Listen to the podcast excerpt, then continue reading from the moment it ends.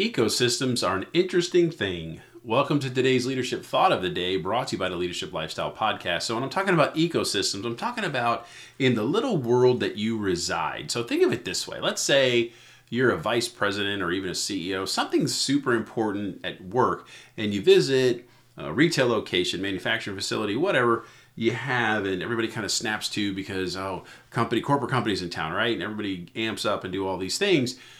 But that same person can leave that meeting after being fawned over and everybody's jumping through hoops to satisfy them and go down the street to the local coffee shop and they're no one because nobody there works for them. Nobody is dependent on what this person thinks. And you're out of that ecosystem into another one. So before you get so wrapped up in the ecosystem you're in and think you're way too important, remember you might not be that way in every ecosystem. And today's leadership thought of the day, brought to you by the Leadership Lifestyle Podcast, grow yourself just a little bit more.